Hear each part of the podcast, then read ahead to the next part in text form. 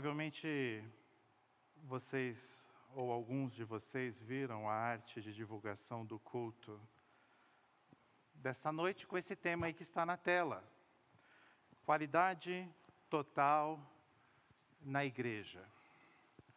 Nosso objetivo é nós gastarmos um tempo aqui refletindo à luz da palavra de Deus sobre um pouco mais a respeito do nosso chamado e a nossa função, o nosso papel na igreja. Eu não sei se esse conceito de qualidade total é familiar a você. Há alguns anos atrás, podemos dizer até décadas, ah, ou uma ou duas décadas, isso era extremamente comum, isso era extremamente procurado por todas as instituições, organizações, corporações do mundo. A definição de qualidade total você vai encontrar pesquisando no Google facilmente, às vezes com a sigla em inglês TQM. É uma abordagem de gestão empresarial. Ela busca, como toda abordagem, o sucesso a longo prazo, mas o seu foco está na satisfação do cliente. Como que ela funciona na prática? A ideia central de um sistema, quando, quando se executa um sistema de qualidade total em uma organização, é que todos os membros da organização, todos os funcionários, todos que participam, eles buscam de forma constante a melhoria contínua de todos os processos. Isso nasce ali, principalmente década de 80, 90 do século passado, com os produtos japoneses chegando nos Estados Unidos, chegando nos outros continentes, com um padrão de qualidade superior a outros produtos. Então, os carros japoneses, eles davam, e até hoje é assim, menos manutenção. Os eletros japoneses, eles costumavam ter peças de qualidade, peças que duravam muito mais tempo. Uma empresa nacional até criou um jargão bem humorado numa peça publicitária que dizia: Mas os nossos japoneses são melhores que os japoneses dos outros países. E é verdade, porque somou-se a esse conceito de melhoria contínua de processos, de qualidade total, com a criatividade da nossa nação, do nosso povo aqui no Brasil. Por que, que eu estou falando isso? Preste atenção num detalhe desse conceito da qualidade total.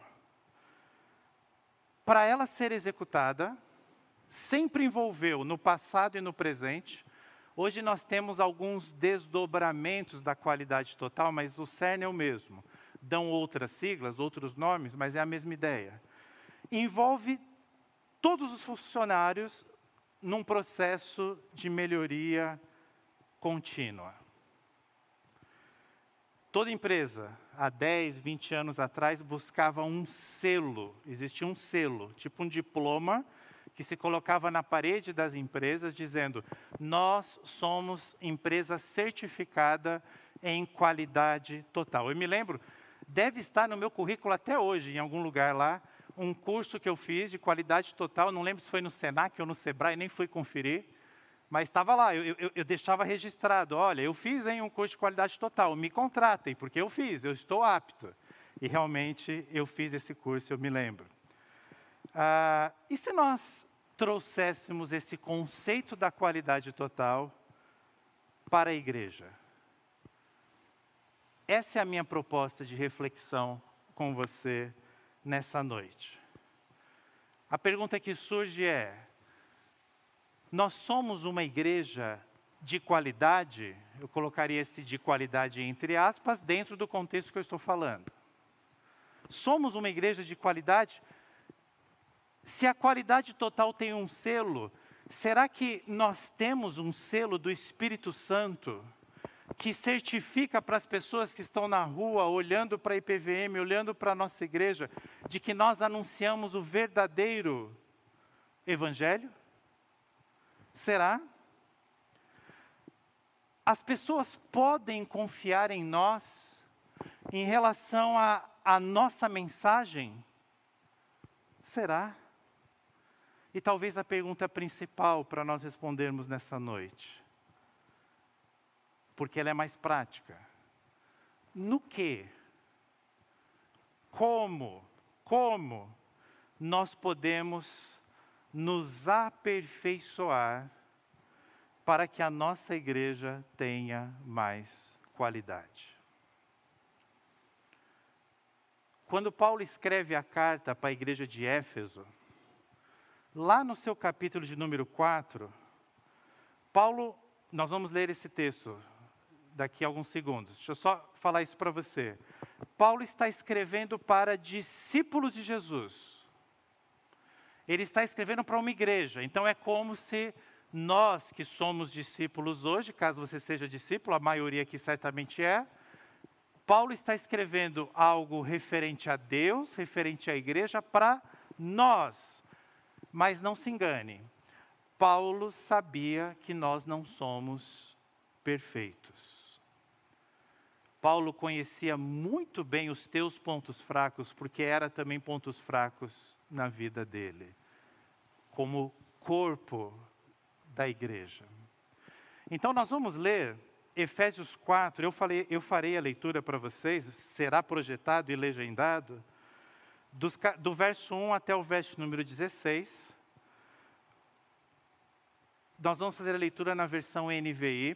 Preste bastante atenção no texto como um todo, e depois eu vou pincelar algumas partes, trazendo aplicações para o nosso tema e para as nossas vidas, ok? Paulo estava preso quando escreveu essa carta, por isso que ele começa dizendo: Como prisioneiro no Senhor, rogo-lhes rogo que vivam de maneira digna da vocação que receberam. Sejam completamente humildes e dóceis, e sejam pacientes, suportando uns aos outros com amor. Façam todo o esforço para conservar a unidade do espírito pelo vínculo da paz. Há um só corpo e um só espírito, assim como a esperança para a qual vocês foram chamados é uma só. Há um só Senhor, uma só fé, um só batismo, um só Deus e Pai de todos, que é sobre todos, por meio de todos e em todos. E aí ele começa uma nova sessão. E a cada um de nós foi concedida a graça conforme a medida repartida por Cristo. Perceba que é Jesus quem faz essa divisão. Verso 8. Porque isso é que foi dito: quando ele subiu em triunfo às alturas, levou cativo muitos prisioneiros e deu dons aos homens. Paulo explica: que significa ele subiu, senão que também havia descido às profundezas da terra? Aquele que desceu é o mesmo que subiu acima de todos os céus, a fim de encher todas as coisas. E ele continua explicando. E ele designou alguns para apóstolos, outros para profetas, outros para evangelistas, e outros para pastores e mestres, como aparece aí na NVI. Para quê? Verso 12. Com o fim de preparar os santos para a obra do ministério. Continua, para que o corpo de Cristo seja edificado. Verso 13: até que todos alcancemos a unidade da fé e do conhecimento do Filho de Deus e cheguemos à maturidade, atingindo a medida da plenitude de Cristo. A parte final do 14 ao 16 diz assim: o propósito disso tudo é que não sejamos mais como crianças, levados de um lado para outro pelas ondas, nem jogados para cá e para lá por todo vento de doutrina e pela astúcia e esperteza de homens que induzem ao erro. Antes, seguindo a verdade em amor, cresçamos em tudo naquele que é o cabeça, Cristo. Dele, Todo o corpo, ajustado e unido pelo auxílio de todas as juntas, cresce e edifica-se a si mesmo em amor, na medida em que cada parte realiza a sua função. Até aí. Vamos orar. Senhor, eu sou pequeno, pecador, e estou diante, ó Deus, da grandiosidade da tua revelação. Se isso já é maravilhoso demais para mim, que dirá, ó Deus, transmitir essa revelação para os meus irmãos? Por isso eu clamo neste momento, como teu servo, que o Senhor tenha misericórdia e que me use como instrumento para falar ao meu próprio coração e ao coração dos meus amados irmãos. Que o teu Espírito Santo nos ilumine, a nossa oração, em nome de Jesus. Amém. Pode colocar no primeiro verso, Débora, e nós vamos seguindo verso por verso, eu vou te indicando. Percebam que esse texto começa dizendo que Paulo está dizendo que nós devemos viver de maneira digna de uma vocação que nós recebemos. Paulo está escrevendo, Deus fez com que esse, essa carta dele fosse preservada durante todos esses séculos, milênios, e hoje estivesse diante de nós e nós a reconhecemos como própria palavra de Deus. Então, o Senhor está nos dizendo que nós recebemos algo, algo que é dado por Ele, pelo próprio Senhor, pelo próprio Deus, e Ele dá um nome. Ele fala: Olha, eu dei algo para vocês e isso se chama vocação. E é curioso porque o texto vai nos explicar que, uma vez que ele fez essa afirmação, olha, eu te dei, nós precisamos corresponder. E ele explica como. A isso que nós recebemos. De forma bem objetiva, ele já traça no verso número 2. Como que nós respondemos? Primeiro, entendendo que nós recebemos uma vocação. Verso 1, um, agora o verso número 2. Olha, vocês devem corresponder sendo humildes, sendo dóceis, se, sendo pacientes e suportando uns aos outros com amor. Eu não tenho tempo aqui, meus amados irmãos, para entrar em, entrar em todos os pormenores desse trecho que nós estamos estudando hoje. Eu entrarei no foco do nosso tema mas nós podemos estudar esse texto e todas as curiosidades e aplicações desse texto em outro momento. Aqui o que eu quero que você entenda é que o suportando uns aos outros não é essa ideia popular de, ai, eu não suporto o meu vizinho. Não, nossa, eu não suporto aquela pessoa. Nossa, aquele ali é o time que ele torce, eu não suporto. Não, não tem nada a ver com isso. A ideia aqui é de dar suporte mesmo, de suportar mesmo a ideia de, de alguém necessitado, tem, por exemplo, dificuldade para se locomover, e eu dou suporte para que essa pessoa consiga realizar aquilo que sozinha ela não conseguiria. Essa é ideia. Seja humilde, seja dócil, seja paciente. Lembre-se disso quando você estiver no trânsito essa semana. Dócil, dócil paciente, suportar, ajudar em amor. Agora, para nós entendermos o verso 2 e não nos sentirmos extremamente mal com o verso número 2, Paulo escreveu o verso número 3. Porque ele vai deixar bem claro, falando: olha, pode mostrar o 3.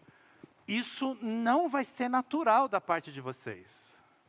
Eu não sou aqui um pastor que estou aqui à frente com o microfone dizendo: olha, eu sou assim, vocês têm que ser assim também. Não, eu busco ser assim. O próprio Paulo está reconhecendo aqui, nós precisamos nos esforçar, quando ele fala no verso número 3, façam todo o esforço para conservar a unidade do Espírito pelo vínculo da paz. Não é natural, não é fácil. Eu gosto desse verso na versão A Mensagem, que diz assim: Considerando as diferenças entre vocês, sempre resolvendo logo todo e qualquer desentendimento. Nós somos diferentes, a gente se estranha. Então, olha, vamos resolver logo isso daí, com amor. É essa ideia que Eugene Peterson traz nessa Bíblia transliterada. Ah, talvez esse verso número 3, eu não estou afirmando, é só uma possibilidade. Paulo tenha escrito pensando no assunto seguinte, ele iria falar sobre dons espirituais depois. Ele ia falar sobre o serviço nosso como igreja, juntos. Então, pode ser que Paulo faz essa abordagem porque depois ele iria falar sobre dons. E ele sabia que quando se fala sobre dons e talentos, nós mexemos com as nossas vaidades. Ah, eu sou bom. Ah, eu consigo. Olha, Deus me deu isso. Até reconhece que Deus deu, mas é orgulhoso mesmo assim, porque Deus deu para mim, não deu para você. Foi mal, hein? Pode ser. E aí, teologicamente, Paulo vai fazer uma correlação de como nós devemos viver com a Trindade Santa e como a Trindade eternamente sempre viveu. É por isso que o verso 4 e o verso 5, ele vai falar de um só corpo, de um só espírito, uma esperança. Ele vai falar: olha, vocês foram chamados, como quem diz, está vendo essa união perfeita, eterna, amorosa entre o Pai, o Filho e o Espírito Santo? É assim que vocês foram chamados para viver também. E aí ele fala: há um só Senhor, uma fé, um batismo, um Deus, um Pai de todos, que é sobre todos, por meio de todos e para todos. Ou seja, a unidade que há nos céus deve ser repetida na terra. Pastor, mas tem mais implicações teológicas nesse trecho? Tem, mas como eu disse, eu vou no foco do que a gente quer refletir nessa noite. A unidade que há nos céus, nós somos chamados, Deus nos capacita para termos na terra. E essa é a maior experiência que um ser humano pode ter.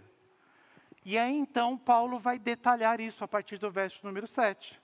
Quando ele fala: "E a cada um de nós foi concedida a graça conforme a medida repartida por Cristo. Esse nós aqui está falando de membros da igreja. Mas eu não estou falando de membros, aquela pessoa que tem o seu nome no hall de membros, simplesmente. Estou falando do, do membro, daquela pessoa que é membro do corpo mesmo, que é o discípulo de Jesus. Porque uma pessoa pode ter um nome no hall de membros de uma igreja, mas ainda assim não ser um discípulo de Jesus. Se você é um discípulo de Jesus, Paulo está escrevendo aqui, Deus está falando conosco nessa noite. Se você é um discípulo de Jesus, você recebeu um dom espiritual. Podemos também trabalhar numa escola dominical sobre esse tema, mas de forma bem resumida, nós poderíamos dizer que todos nós nascemos com alguns talentos. Ai, pastor, mas eu vi um vídeo no YouTube do cara falando que a gente pode se capacitar. Sei, sim, sim, sim. Mas nós nascemos com alguns talentos. Então, o que é esse dom que a palavra de Deus nos afirma? Esses dons é algo, como nós lemos, dado por Deus, aqui aponta para o próprio Cristo, e ele nos é dado no momento em que nós entendemos o Evangelho. Ah, essa história de cruz, do, da morte de um homem que se, devia, se dizia filho de Deus. Nossa, agora eu entendi, é porque nós éramos, nós somos pecadores, nós precisávamos que alguém fizesse a nossa redenção, nós mesmos não poderíamos fazer, então Deus nos ama tanto que Ele enviou alguém para ser como nós, um ser humano, ao mesmo tempo Deus, e por ser ao mesmo tempo Deus, ele não tinha pecado, então ele morreu por nós. E porque ele não tinha pecado, ele não poderia morrer, por isso ele ressuscitou. Porque o pecado, a morte é consequência do pecado. Se Jesus não tem pecado, a morte não pode vencê-lo. Ele venceu a morte. Entendi isso. O dia, o segundo, o milésimo de segundo que você compreendeu isso, Deus te derrama sobre você dons. Agora, esses dons, eles podem estar relacionados aos seus talentos, que você já nasceu, ou não. Então a pessoa, to, cadê o Ale? O Ale está por aí. Tocava bateria, foi chamado, compreendeu o evangelho e agora ele continua tocando bateria, mas não para a glória dele, para a glória de Deus. Ele está usando o seu talento como um dom espiritual. Ou não, ele tocava bateria, mas Deus chamou ele para trabalhar na recepção ali na porta da igreja, dando um abraço, não em tempos de pandemia, nos visitantes que chegam.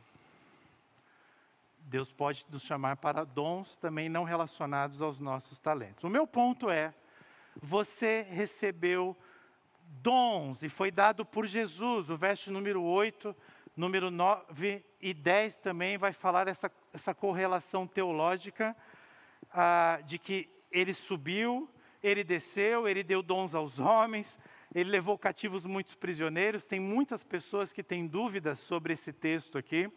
Eu não vou entrar em detalhes, mas eu quero que você entenda o seguinte: Pastor, essa ideia de descido à terra, as profundezas da terra, para a nossa reflexão dessa noite, tem em mente o seguinte: o que Deus está querendo nos dizer é que Ele se fez homem como nós, o que é um absurdo, é uma loucura para um ser que é Deus, que é todo-poderoso ele se humilhou, ele se rebaixou, ele se tornou como um de nós.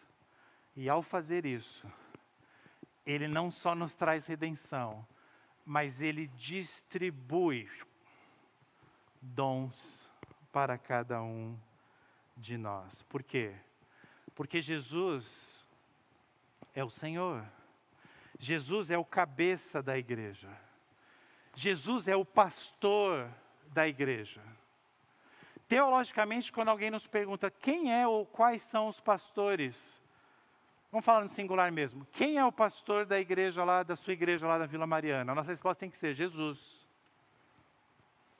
Ele é o Senhor da igreja, porque é Ele quem chama os seus discípulos, não são os pastores quem tem esse título como eu, e é Ele quem dá os dons, também não são os pastores, é o próprio Cristo.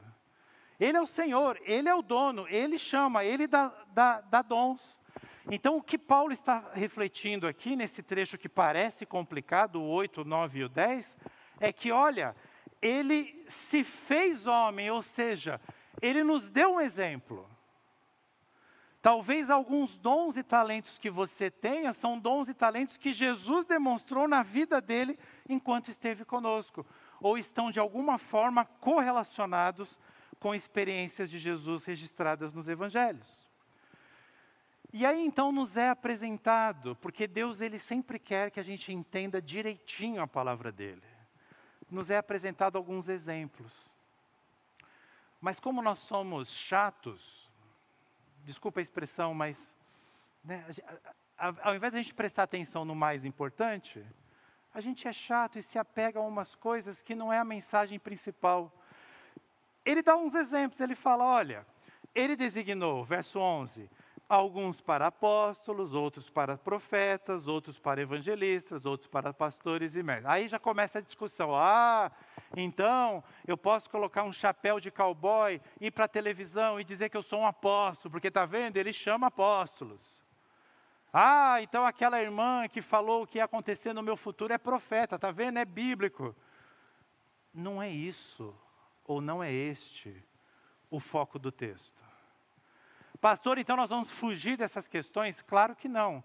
Nós respondemos, nós refletimos, mas elas não são as mais importantes. O mais importante aqui é nós entendermos, como diz o subtítulo do nosso tema de hoje, o nosso chamado e a nossa missão.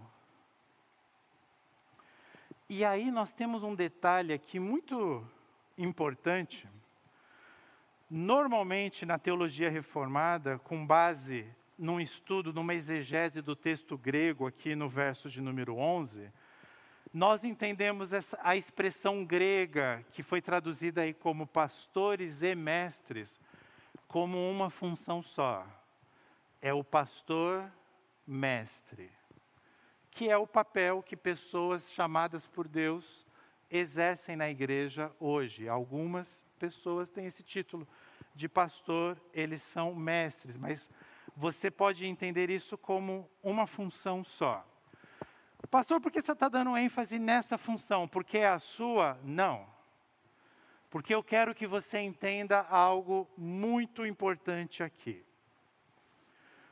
O texto bíblico, no verso seguinte, 12, pode mostrar para a gente, Débora? Ele vai nos mostrar o propósito dos pastores mestres. É uma questão de interpretação de texto. Até no português, se você ler com cuidado, olhando para todas as vírgulas, você vai entender isso. E normalmente a igreja gera uma confusão em relação a isso daqui. Por quê? O verso 12 diz: com o fim, ou seja, com o propósito, por quê? Da função anterior. Com o fim de preparar os santos para a obra do ministério. Se você está na igreja há algum tempo e não entendeu isso até hoje, hoje é o dia. Chegou a hora de você entender que a função dos pastores em uma igreja é preparar os santos. A Bíblia, a mensagem, traduz esse verso assim: para treinar os seguidores de Cristo. E é bem fiel ao termo original. O termo original é um termo usado ah, na linguagem militar. E era usado naquela época, o, o, termo que Paulo usa aqui, aquela pessoa que tinha o papel de ensinar, de treinar um soldado a usar a arma que ele tinha em suas mãos. Esse é o papel do pastor mestre. olhando para esse verso número 12 que está aí diante de vocês, a gente faz a seguinte pergunta: De quem é a obra do ministério? Quem que executa o ministério que Deus nos chama?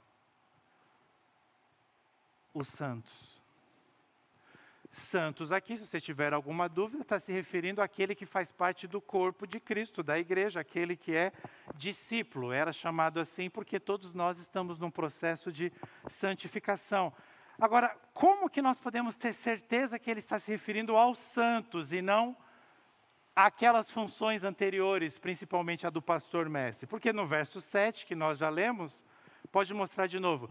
Diz que a cada um de nós, não diz aos pastores, a cada um de nós foi concedida a graça, conforme a medida repartida por Cristo e tudo que ele fala na sequência.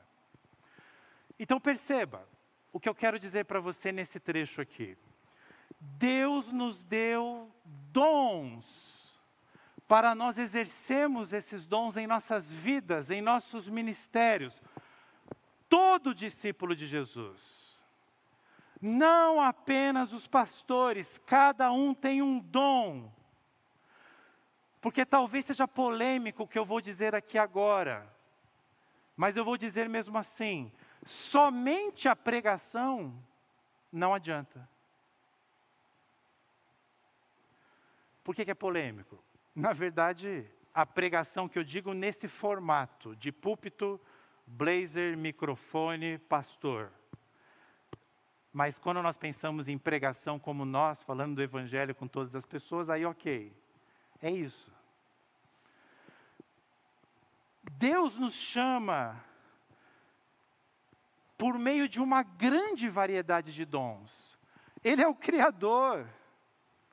Ele criou todas as coisas, ele é o ser mais criativo de todos os tempos, de todas as eras. Então, ele vai dar para alguns dons e talentos para tocar instrumentos, para outros dons e talentos para cantar, para cuidar de crianças, para cuidar de idosos, para servir no ministério, por exemplo, de casais, para organizar e trabalhar em temporadas para crianças, para adolescentes, para jovens.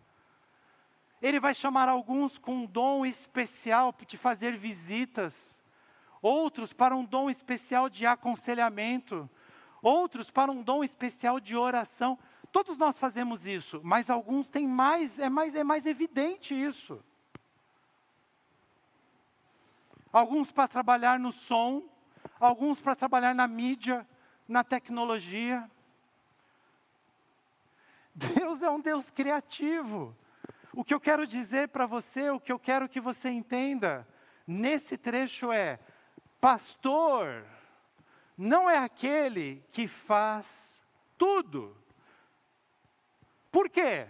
Simples. Eu sou, eu posso dizer por testemunho. Porque ele não consegue. É impossível. Porque ele não aguenta. E acima de tudo, porque não é bíblico. O pastor que tenta fazer tudo, ele terá o seu ministério e a sua vida arruinada. Então, qual é o único papel de um pastor, ou qual deveria ser o único papel de um pastor? Segundo a palavra de Deus, preparar os santos. Verso 12: preparar os santos para a obra do ministério. O que é a obra do ministério? Para cumprir a missão. Que missão? Anunciar o Evangelho. Até que Jesus volte.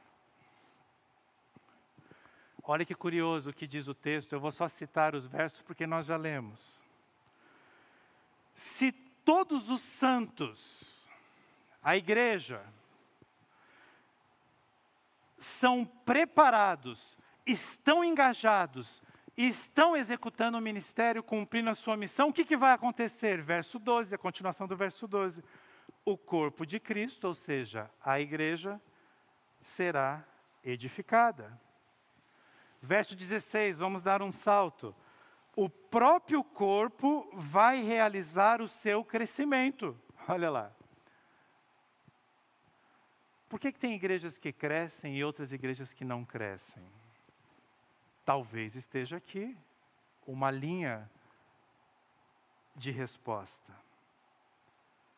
O verso 15, antes do 16, vai falar: cresçamos em tudo naquele que é o cabeça, Cristo. Então, qual é o objetivo do pastor? Te ajudar, te ajudar nesse processo. Vamos executar o ministério juntos.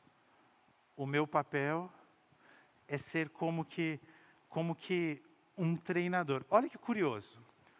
V vamos pensar no papel do treinador. Vamos pensar em times, esporte. Pode pensar em esporte. O treinador, ele não é o dono do time. Definitivamente não. O dono desse time aqui é Jesus. Não é nenhum pastor, seja eu ou qualquer outro que já passou ou passará por aqui.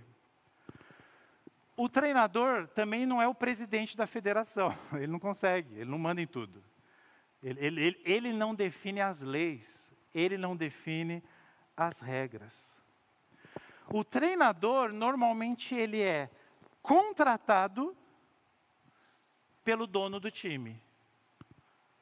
Na perspectiva divina, nós poderíamos dizer, ele é convocado. Olha, eu vou te dar este dom. Qual dom, Senhor? Você vai treinar os meus discípulos para eles executarem a obra do ministério. Eu me lembro certa vez, o testemunho de um pastor dizendo que ao cumprimentar uma pessoa, houve uma época na igreja que a gente cumprimentava as pessoas na saída, na porta. É, já faz ó, uns três anos. E um visitante, não lembro se era visitante ou se era membro da igreja, cumprimentou o pastor assim bem forte e falou para ele: Pastor, muito bonito tudo que o senhor falou, mas agora nós vamos para a realidade do mundo lá fora no que o pastor puxou a mão dele, segurou mais firme ainda e falou: Meu querido, a realidade do mundo foi o que você viu aqui. Agora você vai para a sua ilusão. O que eu quero dizer com isso? A nossa missão está lá fora. Agora, eu, o reverendo Gustavo, o reverendo Eduardo, o reverendo Cláudio, eu não estarei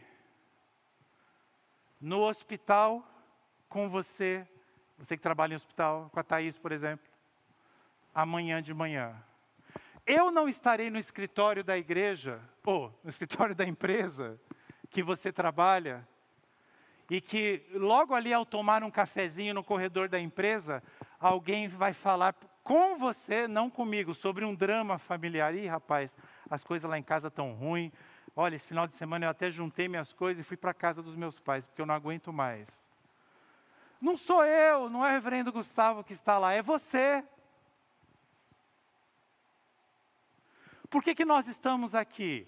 Para nos reabastecermos da palavra de Deus, juntos, porque isso faz diferença, é por isso que nós temos comunhão.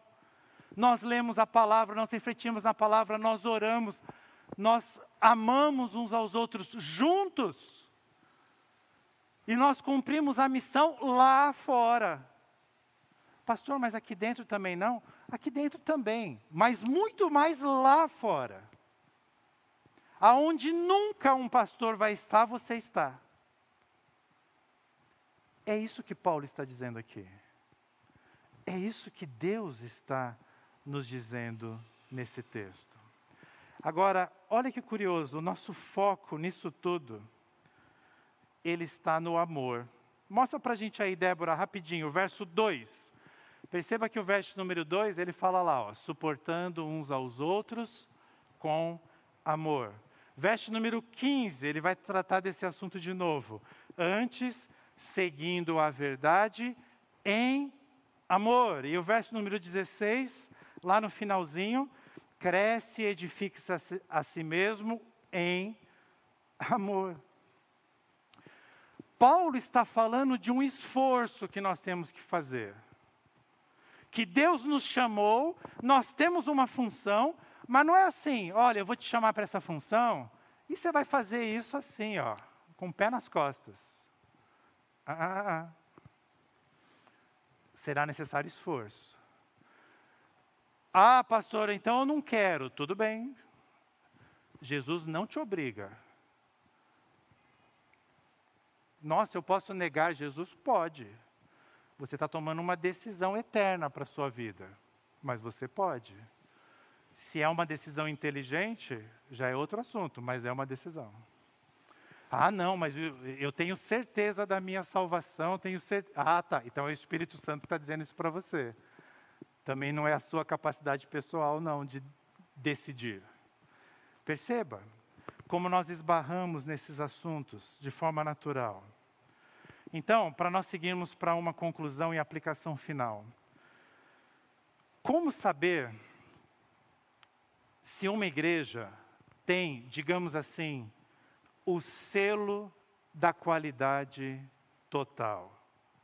Ou, em outras palavras, como saber se uma igreja está cumprindo o seu chamado, se está cumprindo a sua missão? Primeiro, se as pessoas estão chegando à maturidade. O texto vai falar de maturidade no verso número 13. Olha lá. O propósito é ajudar todos. Olha lá. Que cheguemos à maturidade. Primeiro lugar. Segundo lugar, como saber se temos um selo de qualidade? Se nós não lidamos com os nossos problemas como crianças. Por quê? No verso seguinte, 14, diz lá: o propósito é que não sejamos mais como crianças. Guarde isso que eu quero trazer a aplicação final nesses dois pontos: maturidade e não ser como criança. Em geral, mesmo quem tem bastante experiência de fé, nós sempre pensamos primeiro nas doutrinas. E achamos que eu preciso conhecer, eu preciso conhecer, eu preciso conhecer, e quanto mais eu conhecer, mais fé eu terei, mais Deus estará feliz comigo e eu estarei realizado. E eu não estou negando que o conhecimento é fundamental. Mas o foco do texto não está no conhecimento. O foco do texto está nas nossas funções você já sabe o que deve fazer. O foco do texto é prático. E, junto com as nossas funções, o foco do texto, como eu mostrei alguns segundos atrás, está no amor. Então, quando eu falei para vocês que envolve esforço, que não é fácil, provavelmente você pensou: ah, é mesmo, né? Eu preciso dedicar minha agenda, é mesmo, poxa, eu preciso estudar para fazer isso, eu preciso. Não é isso o mais difícil. O mais difícil é você praticar o amor. Dentro da sua casa, na sua empresa, na igreja, diante daquela pessoa que defende um partido político que não é o teu, diante daquele vizinho chato, diante daquela pessoa que te ofendeu, mas Jesus está falando que você tem que falar do evangelho para ela, mesmo assim. Envolve esforço, porque tudo deve, devemos cumprir as nossas funções em amor. Pastor, mas qual o ponto que você quer chegar? O ponto que eu quero chegar é que quando nós perdemos o foco do nosso chamado, nós ficamos perdidos quanto às nossas funções. Por isso que eu coloquei como subtema entendendo o nosso chamado e a nossa função. Vira e mexe surge uma pergunta assim para nós: o que, que eu tenho que fazer aqui? Eu leio a Bíblia, faço oração, se quiser crescer, né, como diz a, a música, vou na igreja. É isso? Isso tudo é lindo, perfeito, maravilhoso. Faça isso que você vai crescer de fato. Mas existe uma função que Jesus te deu, baseado no seu dom, dom que Ele te deu. E não há nada que Deus dá ou faz sem um propósito. Eu não sei vocês, mas na minha experiência antes do pastorado, eu já vivenciei empresas perdendo a liderança do seu segmento ou até falindo, em função de imaturidade e infantilidade de seus líderes e seus colaboradores. Tudo começa quando você começa a perder um senso da qualidade total. Ah, Está dando certo, né? É, faz tempo que está dando certo, também não preciso me esforçar tanto, deixa eu tirar o foco aqui um pouco. Na igreja é assim também. Você perde a qualidade da função que você exerce, e isso afeta a igreja como um todo. Nós estamos em ano de Copa do Mundo, sabia disso? É que vai ser em dezembro. Eu já vi seleções inclusive a nossa, perderem a Copa do Mundo, mesmo tendo o melhor time, por conta de imaturidade e infantilidade de seus jogadores. E vou dizer para você, tudo indica que vai acontecer de novo. Embora eu torça muito para a seleção, mesmo enxergando todos os erros dele, eu sou aquele cara né, tem aquele brasileiro que é o pessimista na hora da Copa, né? Ah, vai ganhar nada. Não, eu sou aquele que torço. Mas eu consigo identificar imaturidade, infantilidade que leva à derrota. Você também consegue. Eu já vi famílias sendo destruídas por conta da imaturidade e da infantilidade de seus líderes, principalmente aquele que deve assumir a responsabilidade principal, o marido ou o pai fugindo das responsabilidades pelas quais Deus o chamou para ter. E, infelizmente, eu também já vi igrejas sendo destruídas porque nunca se preocuparam com a qualidade total sob a perspectiva da palavra de Deus. Como, pastor, isso na prática? Na prática, se perderam porque esqueceram do seu chamado, pelo qual foram chamados para ser discípulos. E se perderam em função disso, porque não cumpriram as suas funções. A sua função na igreja não é, grave isso, escreva isso, não é o que você mais gosta de fazer, o que você prefere fazer. Isso vale para uma pessoa individualmente ou a gente como grupo, organizando um ministério, uma parte da igreja, ou a igreja como um todo.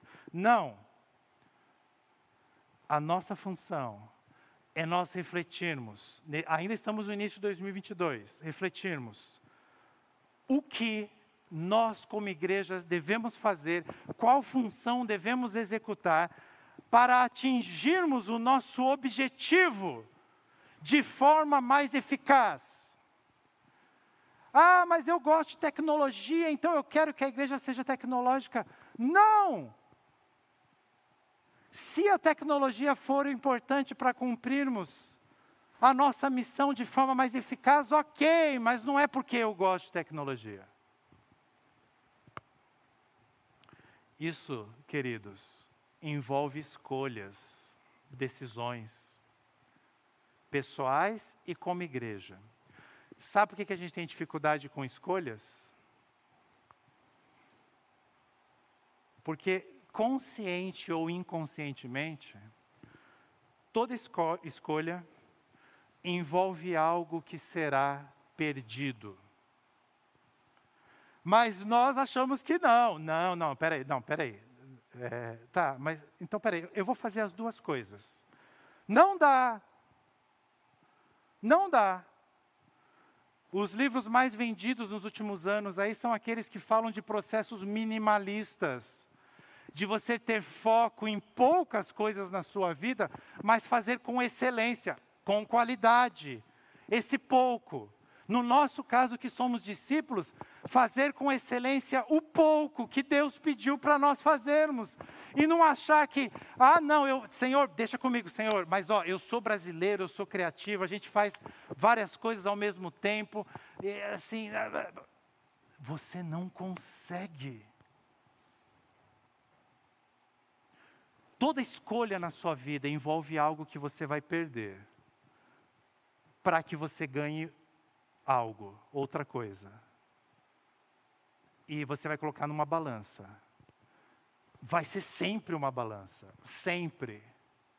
Eu vou perder, mas eu vou ganhar isso.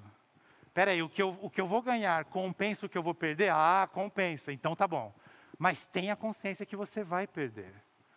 Quer ser uma pessoa ansiosa, estressada, viva achando que você vai dar conta de tudo. Não, não, eu consigo eu agrado o Senhor aqui, eu cumpro o meu papel ali, mas também eu faço aquilo ali que eu gosto de fazer. E muitas vezes essas coisas são incompatíveis. E você não sabe porque você está cansado, sem energia. Chega o domingo, você até pensa em ir na igreja, mas no fundo, no fundo, quando você é sincero, sincera com você mesmo, você fala: É, na verdade eu não queria ir, não. Sabe por quê? Porque você está fora do foco. Você não entendeu ainda qual é a sua função. Você está esquecendo do seu chamado. Nós estamos na rua Vergueiro. Nós estamos na principal cidade da América Latina. Nós poderíamos ter mil, dois mil, três mil, dez mil pessoas aqui dentro. Nossa, pastor, é mesmo, né? Por que, que não temos? Porque não estamos cumprindo a nossa função com qualidade total. Ah, mas se nós tivéssemos pastores melhores, segundo a Bíblia, os seus pastores são limitados mesmo, mas segundo a Bíblia, não ia funcionar também. Você poderia até agregar uma multidão, mas não discípulos. E o que transforma uma cidade são discípulos que sabem qual é o seu chamado e quais são as suas funções.